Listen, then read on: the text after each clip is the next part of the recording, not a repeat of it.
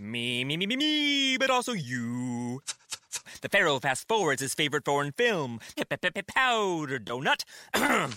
okay, what's my line? Uh, the only line I see here on the script is get options based on your budget with the name your price tool from Progressive. Oh man, that's a tongue twister, huh? I'm sorry, I'm gonna need a few more minutes. bulbous Walrus, the Bulbous Walrus. The name your price tool, only from Progressive. The owl ran afoul of the comatose coxswain. Progressive Casualty Insurance Company and affiliates. Price and coverage match limited by state law.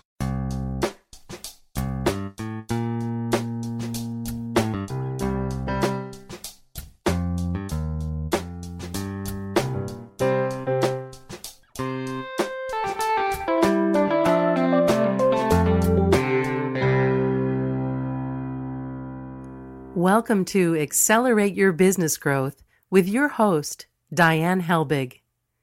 Diane is a leading small business development and leadership coach, author, and speaker who is passionate about sharing valuable ideas, tips, and techniques with business professionals worldwide. Diane brings you the world's experts and gurus in all things business, whether it's sales, structure, social media, planning, or plateauing, guests bring their expertise and energy to each episode.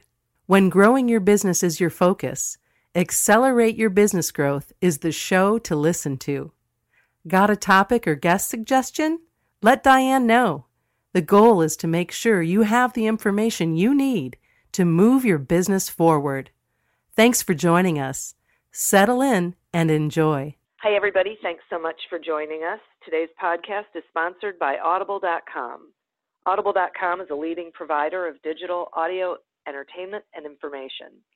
Listen to audiobooks whenever and wherever you want. Get a free book when you sign up for a 30-day free trial at audibletrial.com slash businessgrowth. Accelerate Your Business Growth podcast is gaining recognition as a resource for small business owners, entrepreneurs, and sales professionals from MSNBC's Your Business to Inc.com, Fit Small Business, um, uh, Proven, People First. Uh, there's a whole bunch of other sites. You know, I could go on and on. Uh, they are seeing this podcast um, as an incredible resource for those of you who are trying to do better things in your business. It is really because, in all honesty, because of the guests that I get. I'm really fortunate and honored to be able to speak to some incredible people from around the world who have expertise in a variety of business areas. They join me in a conversation and uh, provide you with some great uh, ideas and expertise and input. And today is no different. My guest is Trevor Throness. Trevor is a veteran coach who specializes in working with growing businesses from $2 million to $2 billion in sales. He's helped hundreds of entrepreneurs, organizations, and business families across North America fix people problems, enhance communication, attract top talent, and build exceptional cultures. He and his wife Jennifer live in Vancouver, British Columbia. Thanks so much for joining me today, Trevor. Thank you. I'm uh, I'm really looking forward to our discussion. I am too. So I, I, I so love this concept of fixing people problems permanently, uh, because it's a bold claim, isn't it? Yeah, it really is a bold claim. So how is that possible? So here's the thing, Robin. It actually is possible and you can get on the route to getting that done. Um, in the book, I, I've got maybe 10 endorsements of people who really have done that. You know, uh, you're always going to have weeds that need pulling, but I'm talking about the people problems where it's a stump, where we need to get a tractor in there with chains and it's plaguing your thoughts, and you go home and talk to your spouse about it, and you can't sleep when you think about it. I'm talking about those chronic, nagging people issues that seem to never be resolved. So I think whenever you're working with more than six people, you're in the people business. But um, those chronic ones can be fixed permanently once and for all, and I have a bit of a roadmap to get there. Okay.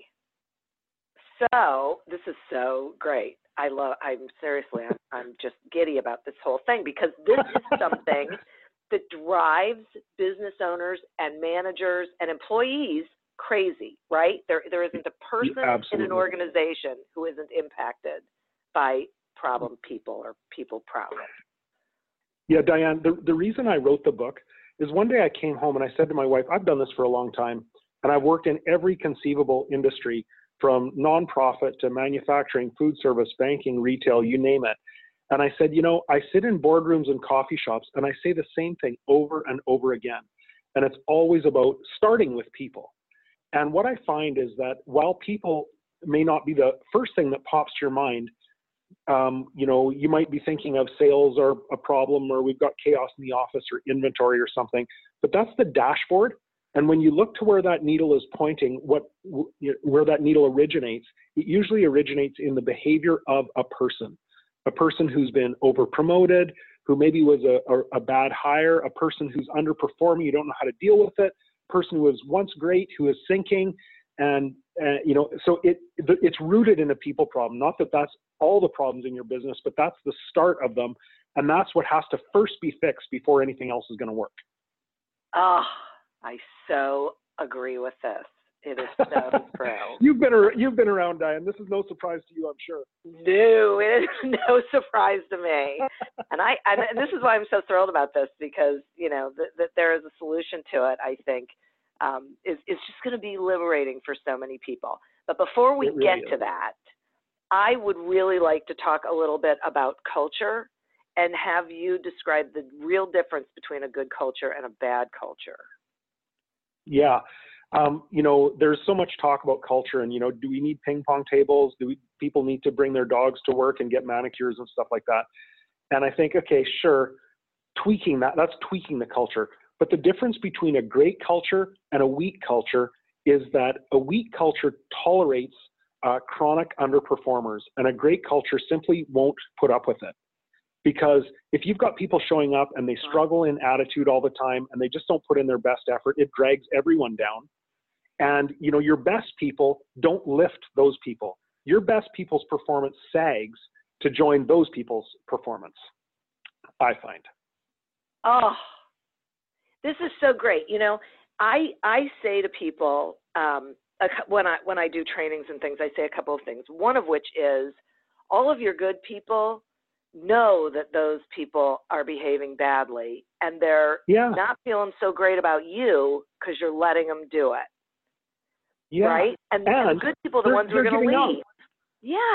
You know, I, I was just approached. I, I did a session, and a guy came up to me after, and he said, he said, my wife has worked for years for an insurance company. It was recently sold, and the new ownership didn't really care about, uh, you know, managing performance.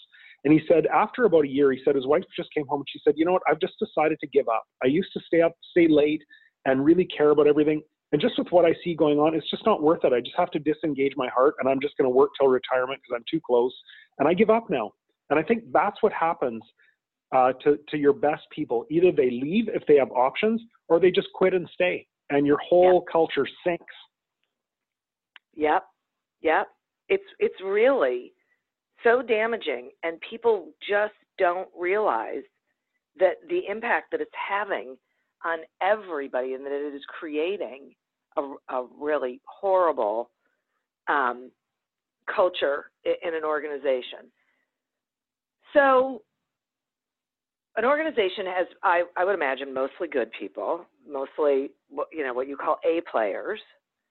Yeah. Um, and then, unfortunately, one or, or maybe two, not so great. Um, but how do they go about attracting the A players? Like, what do, what do they need to do to be appealing and attractive to an A player? Well, you know, again, it's the same formula. Um, a players, and my definition of A player is not someone who could be CEO or something, but just someone who has a good attitude and who is effective and productive in the job that you're asking them to do. They could be a Walmart uh, greeter, but if they're cheerful and they wipe the rain off the carts and they smile at you, they're an A player. So I'm not saying that these are, you know, CEO material people, but you attract those people by having more of them because when there's a positive culture, word gets out uh, on the street to, to their friends and people who work at other places that they're working for a good place. You know, Diane, I just I read with so much interest a thing that came out in Forbes um, just a few weeks ago, and it said that uh, uh, 65% of people would rather see their boss fired than get a raise. And what that tells wow. me is there's a lot of. And by the way, this came out on National Bosses Day, which which makes you wonder, like, uh, you know, who made that? Made National Bosses Day? But it just tells you there's lots of unhappy people out there. Yeah. And if you have a positive culture that's warm, that's encouraging, where people are, you know, are talking well about it, you're going to have lots and lots of people who are interested in working there. So you don't recruit great people, you attract them by having a great culture. And you have a great culture primarily by not allowing underperformance to, to continue. And I imagine then that's how you keep these people too. Well, yeah, when you allow underperformance con- to continue, I, I know, Diane, that your listeners can identify with this that they spend 80% of their coaching and development time or development time working with their weakest players, and they just forget all about their best players because they don't have to worry about them. And meanwhile, those people are are maybe getting poached, and and you're just not developing your best talent in the business. So I want to flip that because I think once you're not dealing constantly with underperformers, you've got time to pour into coaching and developing your very best people, which is going to you know yield so much in terms of dividends in your business. This is so great. When you were saying that, it reminded me of um, salespeople who uh, you know, like I always say to them, if you're not nurturing the relationships with your best customers, someone else is. Yeah. And, right? And they're going to get them because you're not showing them that you value them and appreciate having them. So it's the same sort of concept. Yeah. You know, when I was a young sales guy, I came through sales as well. Um, I, I, one time saw a, a, video in a training thing that called it silver platter um, syndrome where you're serving up your best people on a silver platter to anyone who wants to pick them off because you're off wasting your time with accounts yeah. that aren't buying or aren't you know are just high headache and need lots of hand holding and aren't buying from you and the, the right. same goes with our people that the more time you spend with your whiners your winners you're serving up on a silver platter to anyone who wants to poach them and i can just say too i've interviewed lots of, of a players who leave and they don't primarily leave over money primarily they leave over number one, they have to work with non A players because life's too short, or number two, they have to report to someone who has a poor attitude or work ethic, and that is just soul sucking, and they just they just don't stand for it. They leave. Yeah. Boy, thinking back over my career. Um, so isn't that true? Like when you think of your career, I think of mine. Reason I left places was because of my boss. Uh, yeah. You know, so at times. Yeah. Yeah. Right. Exactly. Ugh. You know, it doesn't matter okay. how great your company is. How great is your boss? And and really, I mean, really, when you think about it, a company is only as good as its people on on every level, right? I'm not sure it matters whether, like, if leadership weighs more or not, but everyone has to be has to have that great attitude, has to be an A player in whatever their role is, because otherwise the company ends up spending a lot of time and money money on things that aren't revenue generating. Yeah, yeah. Yeah, and I also recommend in the book that you first start by defining what are the three attitudes that that really make for someone to be a winner here. Like, what are we going to kind of score you on? And I actually give a chart, a very simple chart that I recommend that you score employees on uh, once a quarter. And it's really simple. They score themselves actually. And usually the attitudes are around things like something about their work ethic, something about the attitude that they show up with in the morning, and something about how they treat their team. And then they score themselves on that, and then they score themselves also on how productive are they in their role. And then on a very simple quadrant, they uh, they plot themselves on are you an A player, a B player, a C player, a D player, and uh, what is our next step? How are we all going to work towards you getting to be your best. And if this isn't the place for you, which it may not be, you know, we, we've all gone through places where, you know, it just wasn't your right fit. That's okay. We're going to, in a human way, help you find out what that is. But, but you need to be in this A box where you, you're displaying those attitudes. You're productive in your role and happy. If we need to adjust your role or give you coaching or training, whatever, we'll help you with that. We're going to get you there. That's the idea. Yeah, I I love that. But though I so I have to ask you a question. Do people really grade themselves in the D box?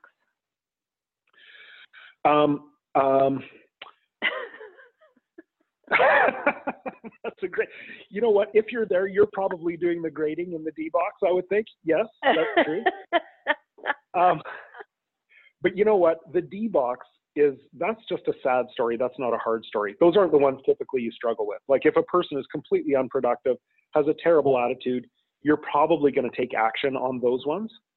It's the ones that are on the bubble that you feel like, oh, this is a single mom, or I know this guy socially, or you know, he's just he's a nice guy, but he just doesn't do much. It's those ones that cause us the pain. Or even worse, this guy is super productive and he's a toxic jerk. what do we do with yeah. him? Yeah. Yeah. Right. Those are those yeah. are the tough ones. Yeah. Yeah. Exactly. All right. So now I got a big, big question for you. Okay. So I want to know how you can really tell whether the right person is in the you know in their right seat by answering only one question. Okay, Diane, this is a thing of beauty, by the way. Okay, you yeah. don't need any charts, you don't need any performance reviews or anything else. Okay, this is all you have to do. You have to answer this one question honestly. If I could do it all over again, backing out all of the ick associated, like how will I replace that person and how would I have the conversation and what would they do next? All of those things aside, if I could do it all over again, would I? Would I rehire? And uh, the corollary question is, um, and would I hire enthusiastically? Like, would I be happy to rehire? If so, you're great. If the answer to that actually is no, that's something you've got to address. That's fascinating. It's true too. It cuts through so much clutter, just that one question. And I find that people don't want to answer it because they're afraid of what the downstream results of that will be. that means I have to take action, right? right. Because isn't that really the problem? I mean, you know, don't you think these people really know these people are pro- are chronic problems, and they, but the, but it's the person who's not dealing with it is really the chronic problem. Yeah, well, you know, uh, uh, I I also talk about in the book about how it's very actually very easy to spin to your boss. So you can have a toxic jerk who sucks up to the boss, but all of their lateral colleagues and anyone who has the misfortune of reporting to them knows the truth. Yep. So sometimes you might be the boss, and you're you might be maybe even a bit unsure because um, you know you're you're getting spun to. But the the people who work with them know the story. They can yeah. they can tell you who all the jerks are very quickly. Very quickly. Yeah. Boy, yeah. so true. All right, I have to take a quick sponsor break. Okay. Accelerate Your Business Growth podcast is happy to be sponsored by Audible.com. Audible.com is a leading provider of spoken digital audio entertainment and information. They have over 150,000 titles to choose from, and you can listen to them on any device, including whatever you're hearing us on right now. If you sign up at our link, which is audibletrial.com slash businessgrowth, you get one free audiobook and a one-month trial of the service. Some examples of books you can listen to on audible.com are our guest book, The Power of People Skills, and The Go Giver by Bob Burg. And he's been a guest on this podcast as well. So visit audibletrial.com slash businessgrowth, explore the books that are of interest to you, and receive one free audiobook when you sign up for the trial.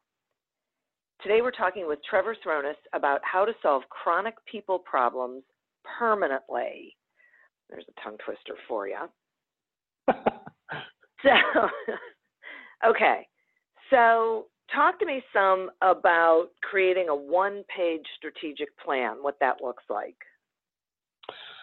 Well, um, you know, there, there's a variety of books and resources that help you walk through this. Um, but my belief is that uh, complexity equals chaos, simplicity equals focus. And so everything that you use in your growth business, because that's that's who I work with. I work in the space of people who are in very fast growth. And uh, simplicity is absolutely key. So, a one page strategic plan is just a simple plan that includes the basics of the business, and it's primarily a communication tool to be able to talk to the you know all the people in the business about where we're going so it talks about you know, what's your why? Um, um, you know, what are some basic goals you have? What's a SWOT the business is fa- or you know uh, the business is facing? Um, what are those those attitudes that define who will work here and who will no longer be working here? What are one year goals and stuff like that? So it's just a basic strategic plan on one page. It's quite simple to to to build. Okay. Um, let's talk. Let's let's pull on this a little bit though, and talk about um, that communication thing because one of the problems I think that organizations really face and either causes someone to become a chronic problem or uh, helps uh, create an environment where people, you know, problem people remain is a, a really bad communication structure, if if there's one at all. Yeah. So right. So so how do these leaders make sure that they're communicating effectively? Uh, you know, here's a funny one.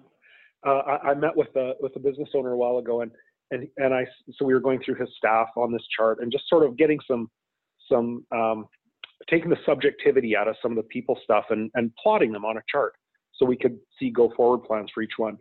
And so we came to one person, and this was a woman, and she was a very poor performer. And I said, "How long has she been in her seat?" And he said, "Oh, about eight years." Okay, so eight years underperforming. And I said, "Have you ever told her kindly and clearly what you're telling me now? Like, have you ever just had this discussion with her? Because you got lots of concerns with her and the role that she's in. And he said, Well, I haven't done that formally, but I said, She, or he said, She gets it. And I said, How does she get it? And he said, Well, I really glare at her at the coffee machine in the morning when we both get coffee.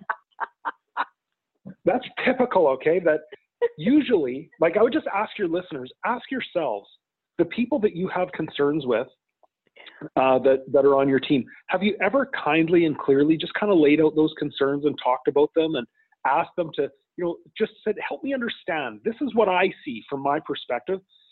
Tell me your side of this. You know, to help me understand what's going on there. And the answer is almost always no. It doesn't matter the size or the sophistication of the company. The, the answer is almost always no. So there are so many things I love about this. The first one is kindly and clearly because it's so true. It doesn't mean that you you know people think these are difficult conversations, so they turn yeah. them into difficult conversations. Yeah, they don't have to be difficult, right? You you're you're yeah. Uh, like I used to say when I was an employee. So if you see me doing something wrong, tell me because apparently I don't know it's wrong or I wouldn't do it. Yeah. So, right. That, that's a, that's a you have to have the mindset that the person isn't doing it on purpose they don't know that it's wrong or it's not the best way or what your expectations yeah. are of them right yeah and this these are not confronting angry conversations. They're concerned conversations. Yeah. You know it's it's where i sit down and i say you know what? Uh, you know what? Direct uh, report. I feel concerned for you. You used to be here and from my perspective i see this over here now and i just feel concerned and i wanted to talk to you about it. Could we discuss it? And it's really a, an empathetic, more concerned place because we all know if you're underperforming, you're not in a, you're not in a happy place yourself, and it's not going to end well for anybody. So if I care about you, I'm going to have those conversations not because I want to hammer you or I hate you or I want to have vengeance. It's because I want you truly want you to be your best. And another thing I just advocate, I talk about how to have these conversations in the book, but but I advocate um, letting them know you're for them because yeah. people only listen they can only hear uh, you know especially in a difficult conversation they can only hear stuff about themselves from someone who they really believe is in their corner and is doing it because they're redemptive and they want to help them. If you're there to hammer them their ego can't hear that anyway. They'll shut it out and they'll write it off as you're a jerk or you you have a vendetta against them or something like that. So so it's about communicating to them that you're for them. You know, another thing I just want to add before I forget too is yeah. If you're not a great communicator, which most or many entrepreneurs are not, saying, um, you know what, I'm going to get better at communicating, nothing's going to happen. You need to introduce a new tool that that uh, uh, forces your behavior into communication. And I suggest a tool in the book that I call Coach and Connect, which is just a basic quarterly coaching conversation. It takes no more than 15 minutes. It involves them plotting themselves on a little chart. You plot it, you have a little discussion, talk about go forward. It's quick. And it's all designed how can I help you be your best? It's not a big, long, I have to do tons of preparation like the performance review that's dying everywhere for those that still do it. It's a coaching thing to make people perform at their best. Okay, I, I love that idea because it really does get you communicating. It sort of creates structure around yeah communicating, right? Around you know making sure that you're giving feedback, but that sounds like also so that you're getting feedback. Right. You know, it it, it um, I, I hesitate to use the word forces, but it makes a structured bookmark time where you're going to talk about things beyond operational details because you may work together and talk all day long, but you never talk about, you know, what gives you life in this job? What drains right. your energy? Where do you want to go in the future? Um, what are roadblocks you're facing? You know, it, you don't get around to those sort of heart conversations, which are really the most important ones. You yeah, know, when, when exactly. people don't work out in a, like another thing I quote in the book is uh, a study that of thousands of people who haven't worked out in the first 18 months of hire. When they don't work out, it's not because of their competence. It's not because they're unable to do the work of the job. It's because of the attitude part and the chemistry part. And that is that soft stuff that needs to be talked about that is more subjective. It's not so objective as are you doing the job right? It's subjective. You know, what are you doing to build friendships here? Those sorts of things. And that's what the Coach and Connect is about. It's talking about those subjective things as well as the objective performance of your job. Oh, I like that a lot. And and it seems like part of that is that you have to remember why you hired them for that role. Like there was a reason that you brought them on. So there was something that you saw in them. Hopefully it was attitude, you know, good attitude and all yeah. that stuff that right there was a reason and so if you go back to okay there was something that i saw in this person we need to have a conversation about where it is or did something happen to it is there something else going on there instead of just feeling you know glaring at the person at the coffee machine right at the coffee pot and, and being angry at them when yeah yeah. yeah. Or if you're in growth, a lot of the time the question is, how has this role changed? And oh, you know, yeah. what parts have been have been bolted on that you really were never hired for that maybe you don't like. And you know, we need to continue to have that discussion because you need to stay in your sweet spot where you're giving your best to what we're doing. So, you know, growth always means uh, movement. Movement means change. Change means friction. And friction means conflict and confusion. And, and the, the solution, the antidote to that is communication. So you've got to you've got to have regular times when you're talking about these things. Yeah, that's terrific. It does lead me to another question, which is, um, what do you do when the the position you know the, the company's growing, the position is changing, but the person who was fabulous in it before isn't really um, connecting with the changes, and so they have a great attitude, or they had a great attitude, whatever, and and they they have value, but not necessarily still in that role. Yeah, well, you know, um, the first thing that I suggest is is diagnosing what the problem is, and that's uh, that that is the chart that I uh, present in the book, and so you're describing what I would say is a B player, someone who's got a good attitude but is no longer as productive or as effective as they could be. And that means the recipe is they either need training or coaching if they maybe they don't understand the job. Um, maybe they need a role adjustment. Maybe they need a reality talk. Someone who just says, you know, if you would just be punctual like you used to be, you'd be an A player again. But sometimes I don't know what's going on, but sometimes I just notice that you're not punctual anymore and just presenting it that simply. And uh, many times I find that you get someone make an immediate jump back into the A box when they know what what you know they've been doing wrong. Maybe they just have forgotten or or you know have have gotten bored with the role or but just yeah. alerting them to that it is it's it's that's the first step. Okay. How can uh, the leadership communicate effectively that it's okay for let's say I realize I've become a B player, and it's because Yeah. I'm not, I've been doing this for so long. It's just not jazzing me Yeah. anymore, and I'm feeling whatever. That I believe that I can come to my boss and say, "Let's have a conversation. Let you know, can we explore this?" Without feeling like they're going to show me the door. Well, you know, that, that really depends on what type of a leader that person is. And, and my belief about leadership is that it's your job not to enforce every rule, but to create the right tone in the business, just like in your family. If you're an authoritarian, like I'm a dad, okay, I've got four kids. If I'm an authoritarian dad and I've created a climate of fear, then I know that my kids will never talk to me about anything. But if I've displayed that, that I'm quick to apologize and to accept apologies, I show grace in situations. I'm also firm. I'm not just a jellyfish, but I'm someone who respects and cares about them. I'm going to have a much better chance of that happening. And and so I think as a leader, my suggestion is create the right tone of trust, and that means you have to embody those attitudes that you're laying out to your people. And if you as the leader are doing that, then you're going to create a tone where that's going to happen. If that's not who you are, that will never happen. That depends on who you are as a person and and what kind of leadership style you're you're displaying to them. You know, the greatest motivational principle is people follow the behavior of their leaders. So put whatever you want on the walls. They care what you do in the halls, as the saying goes. Oh, that's cool. I like that. Yeah, that's great. Yeah, and leaders really need to understand this.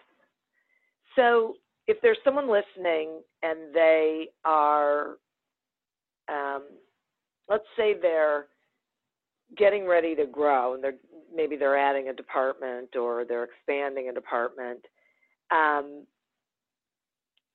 are there steps that they should go through? Like, is there is there an internal conversation they should have to get really clear about what their expectations are, what they're looking for? Because you said something before about in that one conversation that the the coaching um, conversation where I think it was that one. You know, you talk about what's your why and all of that, but I, I would just wonder about how do people know what their why is if they don't know a what the leader's why is and b how their role fits into that.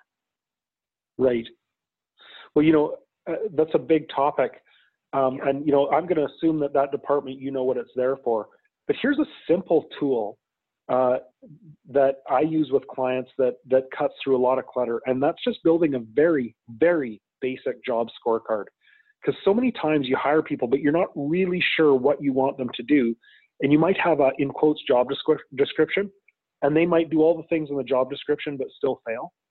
So my suggestion is take a sheet of paper and just write out what's the purpose of the job in a phrase, just a simple phrase like, you know, to to to um, um, uh, you know to do sales in this state, let's say, and then wh- who does that person report to, and then what are up to five key result areas that I would want them to accomplish in the first year of hire. I'm talking about measurable key results. Like, okay, I'd want them to sell half a million dollars of product in, uh, you know, in territory A. I would want them to retain, you know, X clients in territory B. You know, I'd want them to build a, a team of happy A players within 12 months. Like basic things, but measurable and um, and defined, you know, like with a time limit. And that, even just that exercise, helps you start thinking through who should I actually get here? Like, does it, does this person show a track record of of being able to get those results? Oh, that is so great. It's so clear. Yeah, simplicity is focus. Specific. I know. That is just There's great. something in the human animal that wants to make things more complicated than they need to be. I don't know what that is. Fortunately, my mind is very simple, so that's not my Mine struggle. too. I always say to people, I'm a simple thinker, and here's where Yeah. we are, right? Yeah, it's so Mhm. much better. Yeah, yeah, it is true. And the more complicated it is, the less you're not helping people help you. You know, you're not helping them be successful in whatever your endeavor is if it's Right. really complicated. Yeah, yeah. True. That is awesome. So, so tell my listeners more about the book and and how they can get it. We know now they can get it on Audible, but you know who's it mostly for and where can they get it and all about you and everything. Yeah. Okay. Well, thank you so much. Uh, you know, the book is for leaders. It's for um, uh, anyone who has a team that you're trying to sort through. So you might be a departmental leader, you might have a franchise, you might have your own business. Um, but if you've got more than than uh, six or seven people, the book is really for you to sort out how to have a really great functioning team and how to uh, how to have coaching conversations with and and uh, evaluate them uh, regularly. Uh, the book is called The Power of People Skills. You can just hop on Amazon and order it from there. And uh, you know, it's funny because when I wrote the book, I thought I could envision selling tens and tens of copies, like if all my family bought them. And uh, in the event, it's done. It's done quite well because what I've found is that everyone has people problems, and I would say my the, the average person who reads the book and takes even the most basic advice will save in a year's time, like, and I'm being very conservative, will save fifteen to twenty thousand dollars in lost cost around HR stuff. So, in my mind, it's worth the twenty bucks uh, to give it a read. And um, oh, no kidding. There you are. Oh, it's so great. So, I I it, I just thought of another question for you, actually, based yeah. on, on that description. So,